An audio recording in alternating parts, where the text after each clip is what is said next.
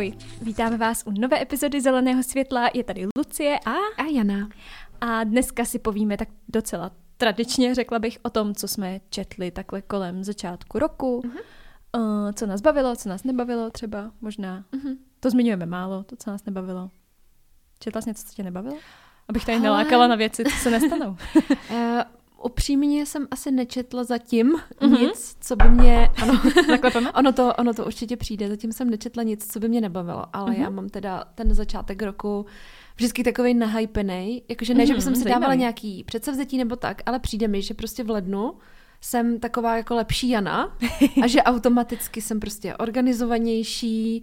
Prostě i jako v práci mám všecko prostě takový jako tip-top a i co se týče toho čtení, tak se mu vlastně věnuju a ještě tam nemám žádný takový ten jako gap, víš, takový ten nějaký propad, že by mi něco nebavilo a měla jsem z toho nějakou krizičku a po knihách nešahala, takže začátek roku je za mě vlastně vždycky dobrý. No tak to je naprosto nádherný. Máš to taky tak?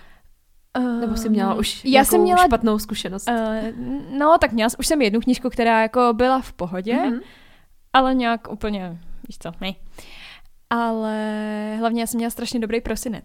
Víš, takže já když porovnávám tady ty měsíce, tak je leden to má strašně těžký.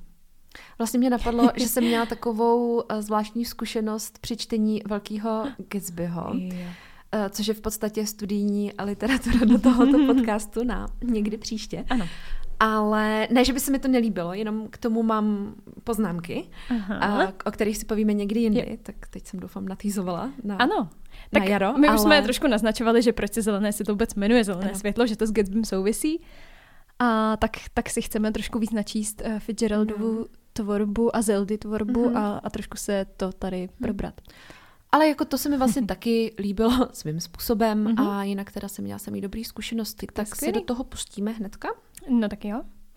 První knížkou, kterou bychom mohli začít obě dvě, si myslím. Ne, já mám ještě jednu předtím. Máš ještě jednu předtím? Ano. No tak pojď, tak začni. Proč mi vůbec dáváš to slovo? No, to bude ale rychlý, protože je to knížka, kterou ty už si tady několikrát zmiňovala a já jsem si ji na tvůj popud přečetla a doufám teda, že už to udělalo i naše posluchačstvo.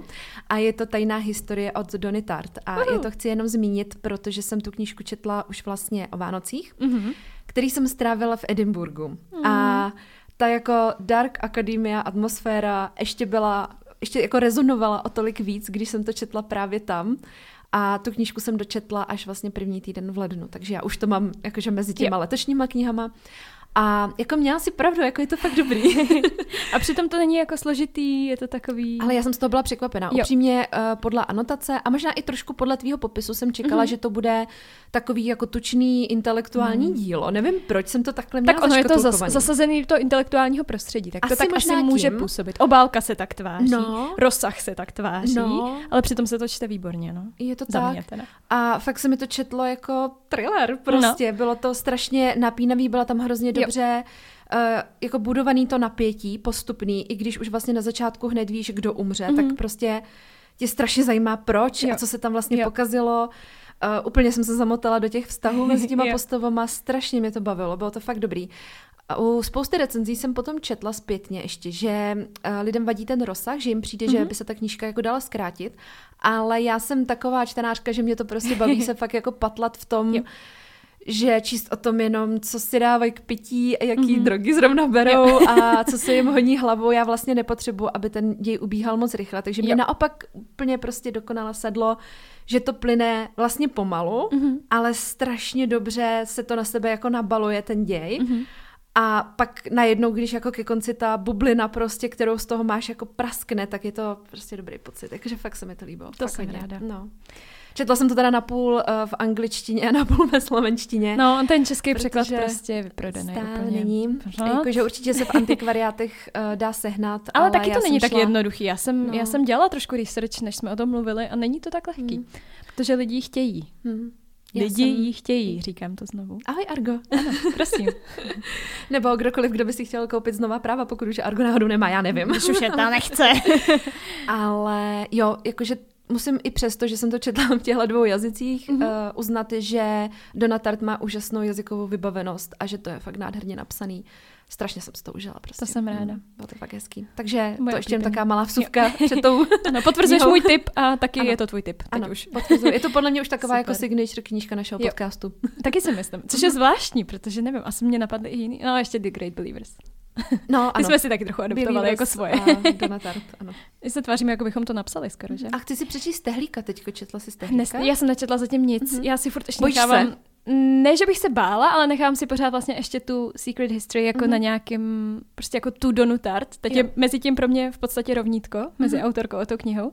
A zatím se mi z toho nechce vycouvávat. Chápu. Nevím proč, protože ne, že bych se bála. Já si myslím, že by se mi její tvorba líbila i jako dál, ale nějak zatím to mám takhle. No jako upřímně potom, co já jsem přečetla Believers, tak jsem se hned vrhla do další Rebeky Makaj. No to mám zatím už taky. No. Už mě to tak nechytlo a teď pak byla jsem z toho vlastně mnohem smutnější, než bych měla být, podle mě, protože člověk prostě to má na tom piedestalu a... No, tam mám taky zatím One Hit Wonder, ještě jsem neskoušela další Rebeku Makaj. A taky se do toho zatím nechystám. Každopádně, pojďme na další. No, představíš prosím další knihu, kterou jsme už teda četli obě? Moc ráda, my jsme ji totiž vybrali i do klubu Martinusu na leden, což... Není asi překvapení, že my dvě vybíráme ty knížky. Už jsme to tady podle mě i zmiňovali. A tentokrát jsme vybrali knížku rozhovorů, velmi netypicky. A vlastně ani to moc do mojí čtenářsky nějaký jako základny nepatří typicky. Ale strašně se mi to líbilo. Je to knížka Nicka Cavea a Seána O'Hagana, která se jmenuje Víra, naděje a masakr. A jsou to teda rozhovory, které spolu vedli primárně přes covid, přes karanténu, přes tady to celý strašně dlouhý a lepkavý období. A bavili se o tom nejen, jak to prožívají a co se jim v životě děje v tu dobu, ale hlavně o tvorbě Nicka Cavea především, což je smutný, protože Seán O'Hagan je taky hudebník a taky by určitě měl co říct, ale... Ale tam... rozhodli se, že prostě Nick Cave bude ten hlavní. Že on vlastně dělá rozhovor s ním, ale tím, že sám má vhled do hudby a tak strašně hezky kladl ty otázky. To jako musím vyzvednout jako první bod. To jsem si sem taky poznamenala. Že ty prostě... otázky a jak se ptá a co z toho, z té odpovědi vytáhne, na co jako naváže, tak je pro mě úplně nepochopitelně skvělý. Zvlášť protože už jsme si taky vyzkoušeli formát rozhovoru, že to prostě není lehký, že s někým konverzovat, samozřejmě to děláme den co den, ale taky máme taky pak ty chvilky, kdy si říkáme, jo, tak na to jsem se neměla zeptat, měla jsem se zeptat úplně na něco jiného, že jo. To bylo mnohem zajímavější. Mně se strašně líbilo, že on vlastně, na jednu stranu mi přišly ty otázky vůči tomu Nickovi, který si prošel úplným jako peklem v mnoha ohledech, takže jsou hrozně jako laskaví, nejsou nějak jako skandální nebo tak, že by se snažil za každou cenu bulvarizovat, viď? Bulvarizovat to prostě, ale na druhou stranu se jako nebojí jít fakt až na dřeň, když cítí, že to je jako ta správná chvíle se na to zeptat. To se mi hrozně jako líbilo. A vždycky se ujistí, že... ano, jestli je to v pohodě. A tak se jako přesně opečuje toho Nicka. Strašně krásný, je to krásný. Což já nevím, jak často se vám tohle stává u mužů prostě pozdně středního věku, že by se opečovávali a četli jste o tom a líbilo se vám to. A oni se opečovávají a furt se ptají, prostě jestli je všechno v pohodě. Ale není to otravný, není to jako ježišmarja, tak už řekl, že je to v pohodě. Ne, vůbec mě to jako neiritovalo. Naopak on tam v jednu fázi, že Nick Cave často na koncertech padá na kolena před jako tou energií a před těma lidma a tak jako je to pro něj takový symbol. A on se ho tam ptá, jestli ho to nebolí, prostě jestli nezvažoval chrániče na kolena ve svém věku, což je prostě strašně krásný. To jsem se tam třeba podtrhla, protože tuhle knížku máme obě úplně olepíkovanou, opotrhovanou, protože přečti kousíček, prosím. Kousíček, já jsem ho se ztratila, ale řekli jsme si, že občas možná, když se budeme víc bavit o nějaký knize, tak třeba i něco malilinko přečteme. Tak najdi ten správný lapík. Mám jich tři světy. Tři světy. Ale najdu. To 200 něco. ASMR. Jako... ASMR, ano, správně. Break. Krásný. Věď. No, zatím mi pověz, co se tobě líbilo nejvíc jako téma vlastně, nebo jaký motiv pro tebe z toho jako vyvstal, protože jich je tam vlastně tolik, jo, no, ale jsou vlastně do hloubky, že sama vlastně nevím, co bych vybrala jako úplně. Ale já jsem si k tomu napsala tady do diáře ještě pár takových jako poznámeček, vlastně jenom náhodných slov, který jsem si říkala, že s tou knihou nějak souvisí. Napsala jsem si tady umění, tvorba, hudba, což vlastně všechno společně, to je taková jako jedna, jako souvisí to, jedna část. Ale vlastně. No, pak tady mám víru a náboženství, což byla velká část, si myslím, ty knihy, která mě hodně bavila. A potom smutek, ztráta a smrt blízkého člověka, který si myslím, že tam taky hrajou velkou roli, protože jenom, aby jsem to teda nějak zkonkretizovala, tak vlastně ta kniha nějak zachycuje dobu, tuším, je to pár let potom, co Nickovi tragicky zemřel jeden jeho syn. Je to vlastně, ale teda ještě předtím, než potom ještě zemřel jeho další syn. Jo. Takže je to v takovém jako tom jako mezidobí, strašně vlastně jako těžkým, ale zároveň v nějaký době, kdy už vlastně jak Nick, tak jeho manželka se nějakým způsobem snaží už s tou ztrátou jako vyrovnat. No. Jo. A jak to udělat? A jak to udělat? A já mám právě úryvek, který odpovídá na to, proč byste tu knížku vlastně měli číst, protože Nick Cave vlastně radí lidem, řekněme, nebo skrz i svoji tvorbu, tak pomáhá lidem. Ale vlastně je to, jak já jsem řekla, je to jenom Nick písnička a že proč byste měli poslouchat jako jeho rady. A on právě na to trošku odpovídá, když říká. Dvojtečka, cituji. Spíš šlo o to, že jsem najednou začal odpovídat na dotazy, ke kterým jsem neměl absolutně žádné kompetence. Evidentně nejsem ani terapeut, ani veřejný intelektuál či politický myslitel, to ani zdaleka. Ale mám ke světu svérázný vztah, který lidem přijde zajímavý, někdy dokonce i přínosný, je to zvláštním způsobem osvobozující. Že on o tom světě a o všem, co se děje, přemýšlí tak, že ho chápete, že se na něj dokážete napojit a přitom ta zkušenost třeba není úplně stejná, ale podobná, no je to skvělý. Jinak ještě co se týče té hudby, tak já musím přiznat, že já jsem byla vždycky taková hodně mainstreamová faninka Nicka Cavea, že vždycky jsem si říkala, jo, já mám ráda hudbu Nicka Cavea, ale zároveň jsem poslouchala aktivně třeba 2-3 písničky vlastně, o kterých mimo jiný ještě o jedný z nich, kterou já mám jako obzvlášť ráda, tak on tam říká, nebo vypráví ten příběh, kdy ji jako stvořil a je to takový, že jako jen tak mimochodem a říká tam, že no, tak já ji jako hraju, protože to mají lidi rádi, ale vlastně s ní nemá žádný spojený jako velký emoce, zatímco já v podstatě začnu brečet pokaždý, když ji slyším, tak to je taky vtipný. Ale začala jsem si naposlouchávat samozřejmě dalšího písničky, díky tomu, že ty si udělala, že jo, playlist do čtenářského klubu. Jsou tam skoro všechny písničky, o kterých v té knížce mluví. No. I nejenom jeho, ale i ty jeho inspirace některý, který mi přišly, že se hodí k těm písničkám, který on vlastně produkuje. A tím, že jsem si říkala, že chci letos číst jako víc do hloubky, tak se mi hrozně líbilo vlastně číst o těch skladbách, jak mě nad nima přemýšlel, jak vznikaly, proč vznikaly, co třeba nějaký konkrétní tam jako spojení znamená, k čemu se to vztahuje. A pak si chodit světem a poslouchat, to je prostě strašně krásný. Jo, mě to taky hrozně bavilo. Normálně to moc nedělám, ale tím ještě že jsem si ho sestavila, víš, podle toho, co on tam psal, tak jo, to má pro mě taky speciální místo. Fakt krásný. Jo. A já teda rozhovory taky moc nečtu, nebo jakože přijde mi to spíš takový formát, který si dám radši někde jako v časopisu nebo v novinách, nebo prostě jako na podcast, webu, že? Jako, anebo že jako ty lidi vyloženě mluví. Ano. Ale tady mi to úplně nějak jako dávalo smysl. A oni teda i v doslovu potom vlastně ten Seán. Já jsem si vygooglila, že se to jste Seán. Tak vlastně říká, že když přemýšlel nad tím formátem, v jakým by to mělo vzniknout, tak on se vztahoval k nějakým jako starým časopisům, kde právě vždycky ten jako jeden velikánský rozhovor jako byl a byla to ta jako hlavní věc v tom daném čísle. A když to Nick zase se víc vztahoval právě k podcastům. Ale tím, že je tam fakt spousta podle mě jako důležitých, inteligentních, zajímavých myšlenek, tak je dobře, že je to v té knižní podobě a můžete se k tomu prostě kdykoliv vrátit. Určitě. A věřím, že spousta z nás tam má těch lepíků prostě strašně moc. Ne, že by to byly tak univerzální věci, které řeší, víš, nebyly jako, jak to říct, nepromlouvali úplně jako ke každému.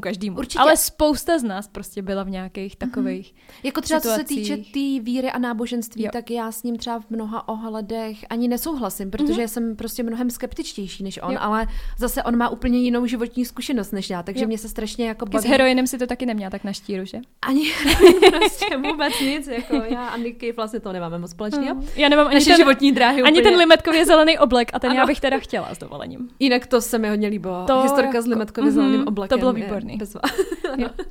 Tu zrovna potrženou asi nemám, ale zasáhla mě evidentně. Jo, no, takže se mi hrozně líbí se k tomu vracet a přemítat nad tím. A myslím si, že to je zrovna knížka, ke který je fajn se vrátit za 10 let, protože zjistíte, že prostě už jste zase v jiném životním obdobím a máte na věci třeba trochu jiný názor.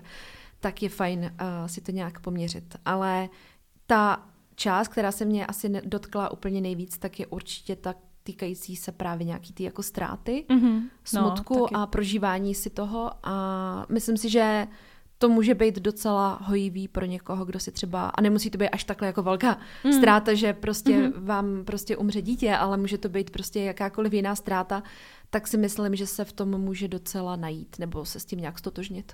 Určitě, ale mimo to je tam i jako láska, kterou má vlastně k lidem obecně a ke svým blízkým lidem, úplně extrémní, že je vidět, že... Láska k jeho manželce, to, prostě no, ta, je jako ten jejich vztah, to je prostě něco tak nádherného, jak o tom vyprávíte, krásný. Že ještě možná jako v té juxtapozici toho strašného, co se mu stalo, tak ty krásné věci potom cítí jinak. No, přečtěte si to, jestli vás tohle zajímá a baví. Tak... Mám ještě jeden úryvek, můžu říct, ještě přečíst na závěr. Uvidíme, jestli se taky přeřekneš. Naší adorace. Bum, teď mi spadla tuška, pardon. Je to teda o tom truchlení konkrétně. Taková věc, která mě tedy na tom zaujala asi možná nejvíc, tak je... Ohledně truchlení máme v jazyce obrovské nedostatky. Jako společnost v tom nejsme zběhlí, protože se o tom strašně těžko mluví a hlavně strašně těžko se to poslouchá. A tak většina truchlících zůstává sticha v zajetí svých tajných myšlenek, v zajetí své vlastní mysli, kde jim je jedinou společností dělají samotní mrtví. Au, smutný a krásný. Jo, přesně. Jako ta knížka celá. Tak.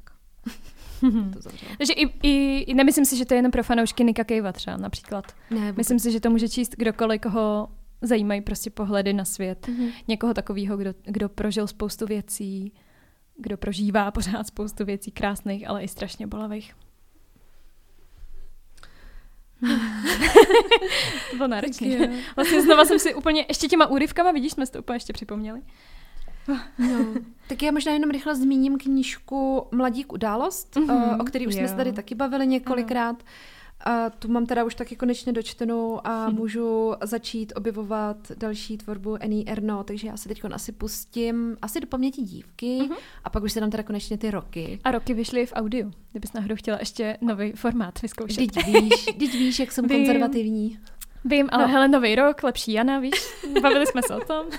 Ale až začneš číst e-knihy, tak já začnu poslouchat audioknihy. To se asi nestane, ale tak chápu. Takže tak, co tam ty máš ještě? Já mám ještě taky knížku, kterou ty už si četla, Trápení všeho druhu, ano. Od Mariany Leky, taky jsem se snažila vygooglit, jak se to německy čte, ale necháme to takhle, jo, pro jistotu, bylo tam nějaké zachrchování někde uprostřed. A bylo to strašně krásný, strašně laskavý a strašně milý. A to je čtení, který já normálně moc nečtu. Já spíš jdu po těch bolavých, po těch velkých příbězích. Vlastně jedno, jestli jsou na krátkém nebo dlouhém rozsahu, to s tím úplně nesouvisí. Ale takových těch, co jdou fakt do jádra toho problému a celý ho tam rozpitvají. A pak z toho odcházíte úplně sežvejkaný a bolavý vlastně. A tahle knížka vůbec taková není, i když se zaobírá strachama a trápeníma a moc se mi to líbilo. Ty jsi taky četla, viď? Ano, mně se na tom strašně líbilo právě to, že i když se zaobírá tématama, které třeba nejsou jednoduchý, tak to dočteš a necítíš se vlastně rozbitá, ale naopak já jsem se třeba cítila trošku opečovaná. Viď, taky. Že jsem v tu chvíli se mi hodilo trošku nějak jako laskavosti do života. Ani jsem nevěděla, že to potřebuju, to vlastně, ale vlastně mi to hrozně bodlo. A to takový jako, že podle mě laskavosti neuškodí asi někdy, i když je ti zrovna dobře. A ještě mám od autorky doma jednu knížku a na tu se teď teda hodně těším. A to je román? To je román. A vím, že tam slyšela jsem o něm a nečetla jsem. Ano, je tam trošku nějakého magického realismu, což normálně není můj kapetý. A možná proto jsem se nejdřív pustila do Trápení všeho druhu, ale teď, když jsem se jako nacítila autorčin styl a tak si myslím, že se do toho kliďánko můžu pustit. Mít tu jako magický realismus, já ho zvládnu třeba u Murakamiho nějakýho, že jako dokážu se na to naladit a přijmout to, ale normálně si to tak neužívám. Ale tohle by mi možná i mohlo sednout, si myslím. No, těšíme se na tvůj feedback, abych věděla, jestli si to mám taky přečíst. Ano, tak to je spíš takový, na co se těším. To už vyšlo dávno, takže jsem to nemohla zmínit v podcastu, na co se těšíme, ale těším se na to, až si to já přečtu. Jasně. A mám ještě teda jedno doporučení. Ano. I'm a Fan od Sheeny Patel, což je vtipný, protože i Nicka Cavea, i Sheenu Patel jsem zmiňovala jako ve svém velikánském wishlistu ve vánoční epizodě a už jsem si obě pořídila, přečetla a miluju je. Takže se to nestalo jako obvykle, že si koupím knížku a za rok si ji přečtu. A tady se to nestalo a jsem za to strašně ráda. Tahle je naopak úplně útlonka, takže i člověk, co třeba trochu spíš jako bojuje s angličtinou, tak si myslím, že ten rozsah mu vychází vstříc, že je to prostě zkousnutelný pro kdekoho. A vypráví to příběh takových parasociálních vztahů, sociálních sítí. A jestli máte rádi tady to prostředí, nebo se v něm pohybujete a naopak ho třeba rádi nemáte, tak je to knížka úplně pro vás. Ona je... Chceš nalákat? No, zkusím to, jo?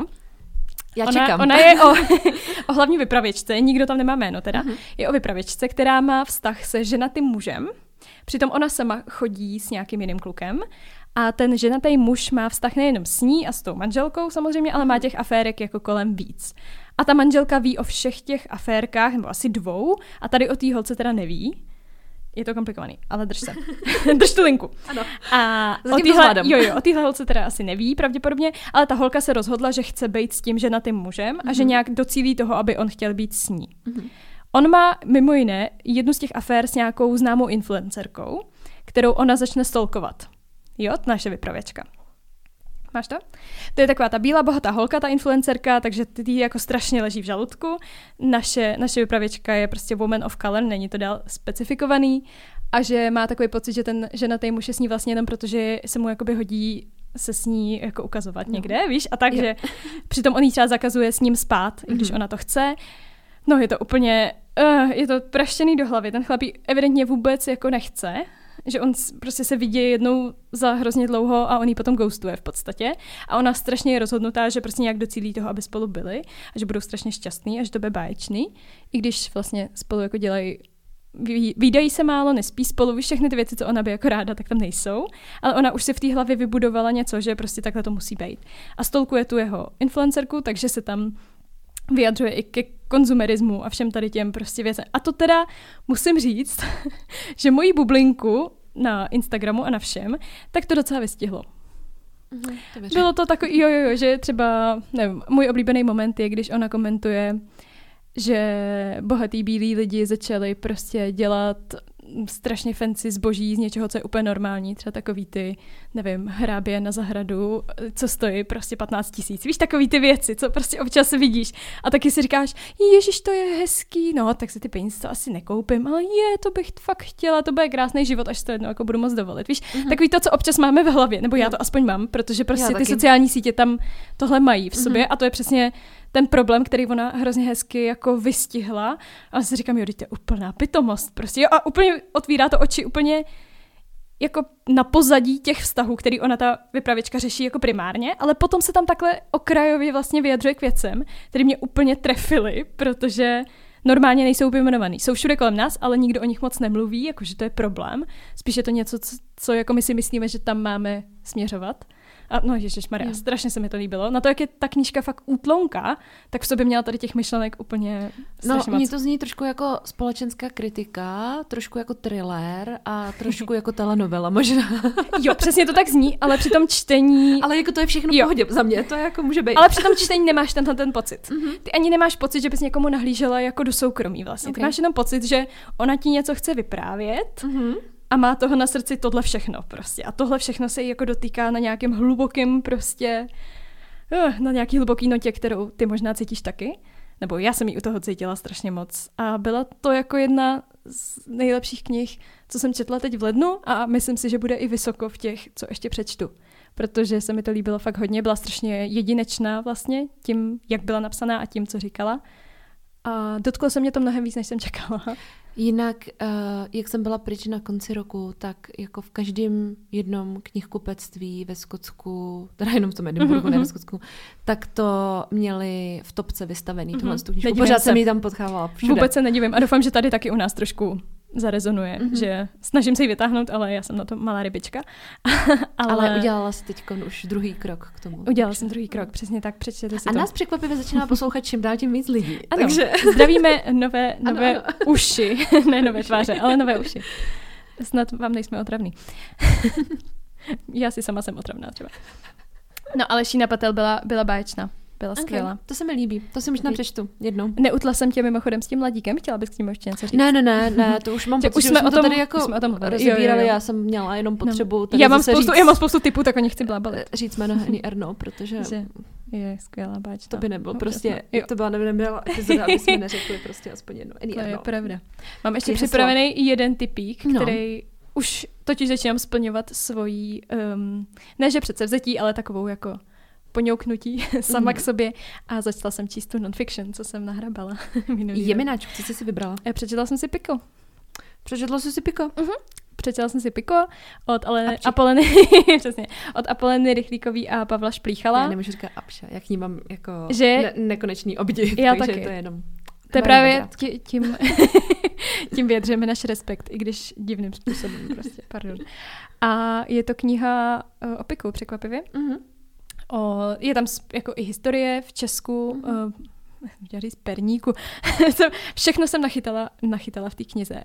Je to prostě i o historii pervitinu, o tom, proč je to u nás tak jako oblíbená droga, kolik moc lidí na ní fičí a jak to ovlivňuje reálně jejich životy, protože asi všichni známe takový ty prostě případy zahnaný do extrému, jako My děti ze stanice zoo a takovýhle případy vlastně, takový ty, kdy lidem vypadají zuby a jejich životy skončí a okradou svoji mámu, což se děje samozřejmě, ale je spousta lidí, kteří na drogách prostě normálně fungujou, spí 8 hodin a chodí do práce a jenom to nevíme, ale prostě potřebují nějakou tu substanci, která jim jako pomáhá vlastně. Jak se ta knížka čte?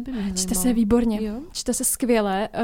Mají k tomu i podcast a já jsem vlastně slyšela jenom pár dílů a ten text je jako načtený, ale nejsem si jistá, jestli celá ta kniha je načtená v tom podcastu. To jsem upřímně nezkoumala, jsem to potom dočetla. Ale čte se to super. Jsou tam citovaný ty uživatelé drog, je to tam prostě, je to hezky provázaný přesně ty příběhy s tou reportážní částí vlastně. Moc se mi to líbilo. A doporučuji, pokud vás drogová tematika zajímá. Ne, samozřejmě jako srandovní to říct, ale teďkon to hodně, že jo, i ten seriál Addicts to vytáhnul zase tohle téma české společnosti a lidi to zajímá. I mě to zajímá, mě to vždycky zajímalo. Takže jsem ráda, že i tahle knížka vyšla a je super zajímavá. Nice, tak jo. Tak fajn. Bylo to bezva. A co čteš teď, Ani? Čteš něco? Já mám ještě jednu, jsem chtěla zmínit, co jsem dočetla, což je taková... Vlastně je to beletrie založená na skutečných událostech. Je to kniha, která se jmenuje More, více. Napsala ji Molly Roden Winter. A je to kniha s tématem polyamorie. Respektive, jak se vlastně celkem prostě obyčejná žena a obyčejný muž vlastně na městí New Yorku rozhodnou, že vyzkouší otevřený manželství. Na základě teda toho, že ten jako manžel vlastně byl vždycky jako pro, vždycky jako chtěl, ale čekal, jestli ta žena bude pro nebo tak. A ona vlastně se jí po letech vztahu, jsou spolu asi 10 let, tuším, a po 2 dětech stalo, že se náhodně v baru prostě zamilovala do jednoho týpečka. Takže, takže v podstatě je to tak, že ten manžel jí dá jako zelenou k tomu, aby s ním něco měla a postupně ona takhle teda jako nějak objevuje to otevřený manželství, ten teda, můžu rovnou říct, ten vztah s tím prvním týpečkem selže, ale to je jenom vlastně začátek té knížky, protože pak oba dva mají vlastně spoustu dalších různých zajímavých vztahů. Já vlastně o polyamorii jsem zjistila vůbec nic nevím, pořádně. A docela mě to téma zajímá, jenom tak jako... abych prostě... Tak já taky nechci brát drogy, že? No, přesně, měla informace. A já mám pocit, že my jsme se o té knížce už spolu bavili. To jsme si říkali, že jo? Jo. Ještě než vyšla, že jsme ji nějak zaregistrovali. Dívali jsme se na obálku, která je taková hodně funky a docela nepřehlídnutelná. A mě potom na tu knížku nalákal jeden post na Instagramu od New York Times, kde právě tu knihu doporučovali. Takže jsem si ji dala do čtečky s tím, že jako podívám se a možná to ani nebudu číst. Ale je to strašně dobře napsaný. Není to žádná jako komplikovaná tvorba, není to moc jako nějaký intelektuální, prostě jednoduše ona vypráví o svých zkušenostech v průběhu nějakých dalších 15 let. Dostaneme se vlastně až do fáze, kdy to i zjistí i její jako starší syn. A jak on se vlastně... Jo, mají jako, děti teda. Mají 2 děti. Okay. A jak vlastně mu to jako sdělujou a jak se s tím jako rodina společně jako vypořádávají a Je tam ta linka vlastně toho, co to dělá s tím jejich manželstvím, protože to není vždycky jenom, že by toto manželství samozřejmě posilovalo, ale zase to není jako, že by to šlo jenom jako dolů. Rozhodně to není tak, že když se rozhodnete, že budete praktikovat polyamory, tak to jenom má být nějaká jako vaše propustka pro to, abyste mohli někoho podvádět, tak to prostě není. A zároveň je tam ta linka, kdy se vlastně seznamujeme s těma jejíma dalšíma partnerama, primárně i teda s partnerkama toho jejího muže, ale je to hlavně jako zaměřený na ní, protože ona to vypráví. A s těma jejíma dalšíma vztahama, jak probíhají, tak a je to taková hodně bumpy road. Není to úplně jako jednoduchý, zase není to tak, že prostě poznávat nový lidi je vždycky jako super. Jasně. Samozřejmě někdy to super je a někdy není, jak říká její manžel, když ona v nějaký moment prostě sedí doma a je nešťastná z toho, že ty její vedlejší vztahy jako selhávají, tak ona se ho ptá, jako proč si myslíš, že to tak je, a on se na ní tak podívá a říká, because men suck. Takže asi tak. A vlastně pak je tam ještě linka, kdy ona se snaží v podstatě najít vztah sama se sebou, nebo prostě naučit se mít ráda samu sebe a soustředit se sama na sebe. A ona vlastně spoustu let dochází na psychoterapii a s tím terapeutem tam prostě rozebírá různé zážitky jako z dětství, z mládí, prostě ze současnosti ohledně těch jako vztahů, a tak nějak se jako pitvá sama v sobě a snaží se najít prostě příčiny toho, proč třeba není jako šťastná, nebo proč ty její další vztahy selhávají a jaký má problémy to jejich manželství. V nějaký moment chodí i na párovou terapii s tím svým manželem a tak a řeší tam ty věci a je to prostě strašně intenzivní výlet do hlavy jednoho člověka, který mě prostě už po pár stránkách začal strašlivě zajímat. Hrozně se mi líbí, jak jako ona přemýšlí nad věcma. Myslím si, že ve spoustě věcech v tom, jak ona třeba si je jako nejistá sama sebou, jaký má prostě problémy týkající se přímo jí, tak jsem se s ní dost jako stotožňovala a bylo jako zajímavý vidět, jak ona se s tím vypořádává. A zjistila jsem postupně, že jí strašně fandím a že hrozně chci, aby prostě pro ní všecko v životě dopadlo skvěle. A není to tak, protože to není život prostě. Jasně. Život se děje a dějou se i špatné věci, ale prostě není jako jenom jeden happy end na všech prostě frontách, takhle to jako nekončí úplně, ale je to fakt skvělý, zajímavý, takže moc doporučuji. No, to zní super. Úplně takový, jako najednou odstřel jsem měla někam, co jsem vůbec neplánovala číst, a přišla tam to asi za 3 dny a bylo to skvělý. No, já se na to teda chystám. Přesně už od té doby, co jsme se na to společně koukali, tak se na ní chystám. Někde ji seženu a přečtu si. Děkuju. Teď si ji chci přečíst ještě víc. No. Tak jo, máš ještě nějaký tip? Vyloženě tip? Ale chtěla jsem jenom zmínit to, co čtu teďkon, protože vlastně nevím, kdy se dostaneme k nějakému podobnému dílu, že bychom zase rozebírali knížky. A to je knížka, kterou podle mě budeš číst taky. Budeš chtít číst taky, pane bože. Slova. Já jsem se dneska přeřekla třeba 5krát. A je to kniha Barva nachu od Alice Walker. A to už asi můžu říct, protože tenhle podcast nevyjde v lednu, tak je to únorová kniha našeho čtenářského klubu Martinu Sáckýho. A byla jsem taková, nevěděla jsem, jestli to bude úplně to pravý ořechový, co by jsem si chtěla přečíst, ale to jsem měla i u toho Nicka Cavea, takže říkala jsem si, že dám na tip naší kolegyně Niky a zkusím si to přečíst a strašně mě to zatím baví.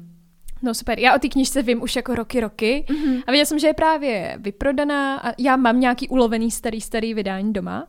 A nějak jsem se k němu nikdy nedostala, protože přesně nikde moc nebyla, byly jiný knížky, co jsem si chtěla víc přečíst, ale těším se na ní. Ono moc. To vydalo Argo poprvé a teď to vydává Contrast Vintage. Jo. Mám pocit, tu knížku tady nemám. No. Každopádně americký jejich začátek minulého století, rasismus, velký špatný, prostě vlastně celý to začíná ta anotace slovy, že je těžký být vlastně černá žena mezi černými muži, ale ještě těžší je být prostě černou ženou mezi bílými muži, a navíc je to celý psaný v dopisech, takže je to v podstatě epistolární román, dá se říct. Krása. Ale vlastně hlavní hrdinka Celia svoje dopisy adresuje Bohu, protože má pocit, že to je člověk, který, ne člověk, panebože, bytost nebo entita. Nějaká entita, která může něco reálně udělat s jejími problémy. To je rozkašný. A nemůže, že není. To je ten náš cynismus, co ani Nick Cave by asi neposvětil, ale ano. Bohužel. Nevadí. Je to, jak to je. Ale on by mě respektoval. On by tě respektoval. Snad i Celia.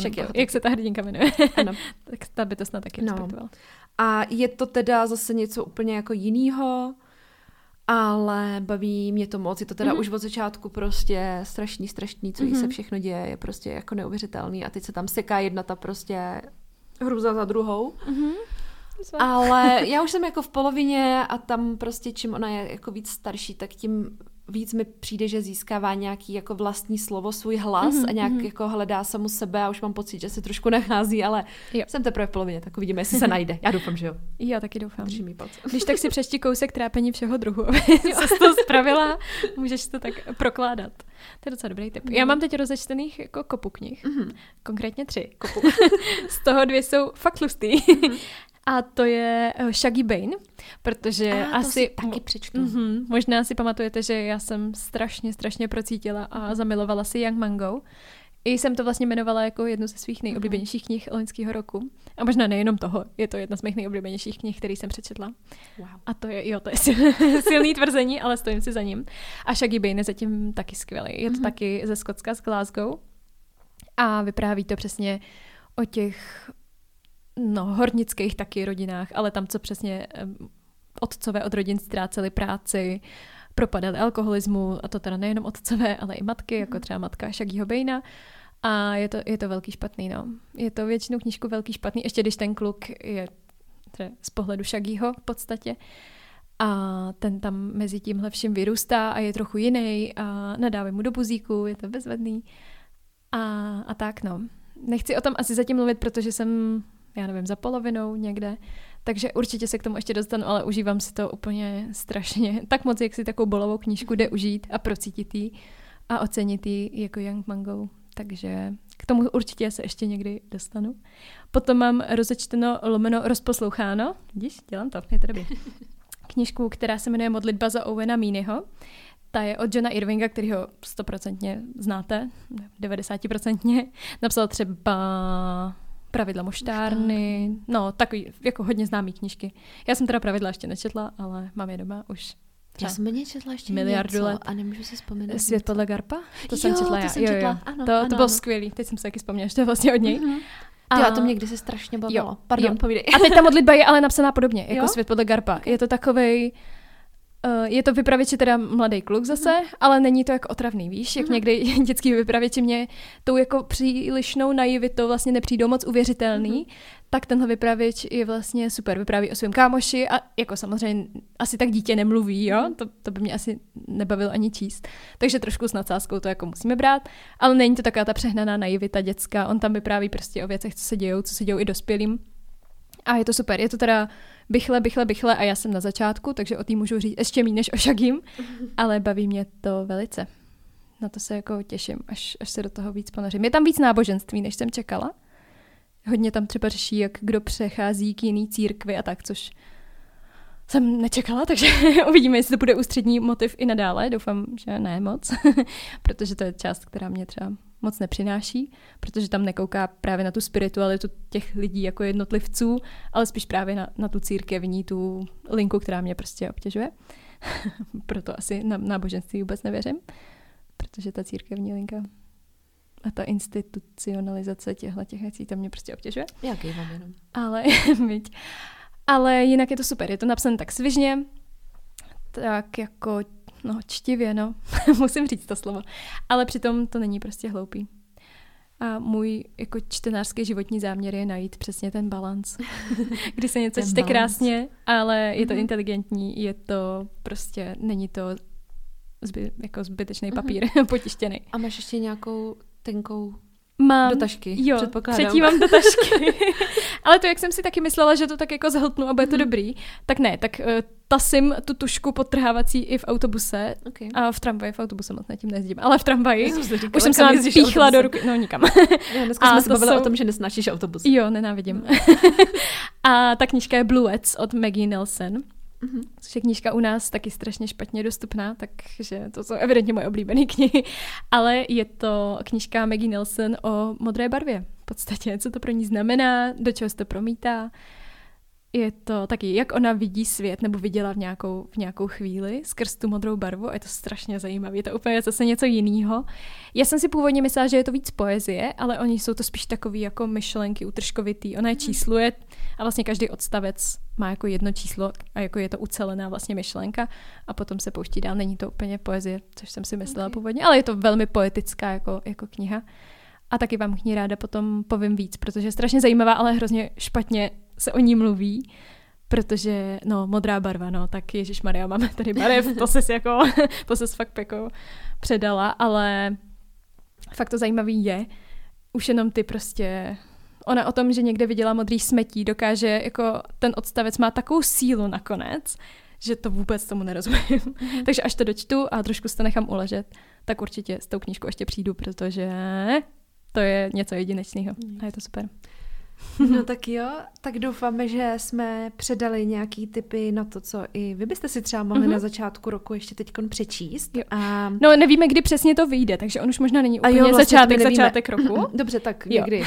Tak jenom, abyste věděli, že teď je poslední týden a půl ledna, kdy my nahráváme. U nás je konkrétně dneska 25. ledna, ano. Jo. Takže proto my se pořád vztahujeme k tomu novému roku. Jo. Ale vlastně jsou to tipy samozřejmě na úplně kdykoliv a budeme moc rádi, když nám dáte vědět, ať už na naše Instagramy, anebo klidně přímo tam, kam posloucháte náš podcast, tak když nám dáte vědět, co zrovna vyčtete, co jste přečetli, co vás v poslední době bavilo. A jestli vás třeba zaujalo něco, co my jsme zmínili. Ano. A jestli ne, tak nám to klidně taky napište. Ale nevím, co si to mám odnést, vlastně, že čtu blbý věci. Tak jo, moc děkujeme za poslech a mějte se moc krásně. Ahoj. Wow, to bylo úplně najednou. To bylo uchylný.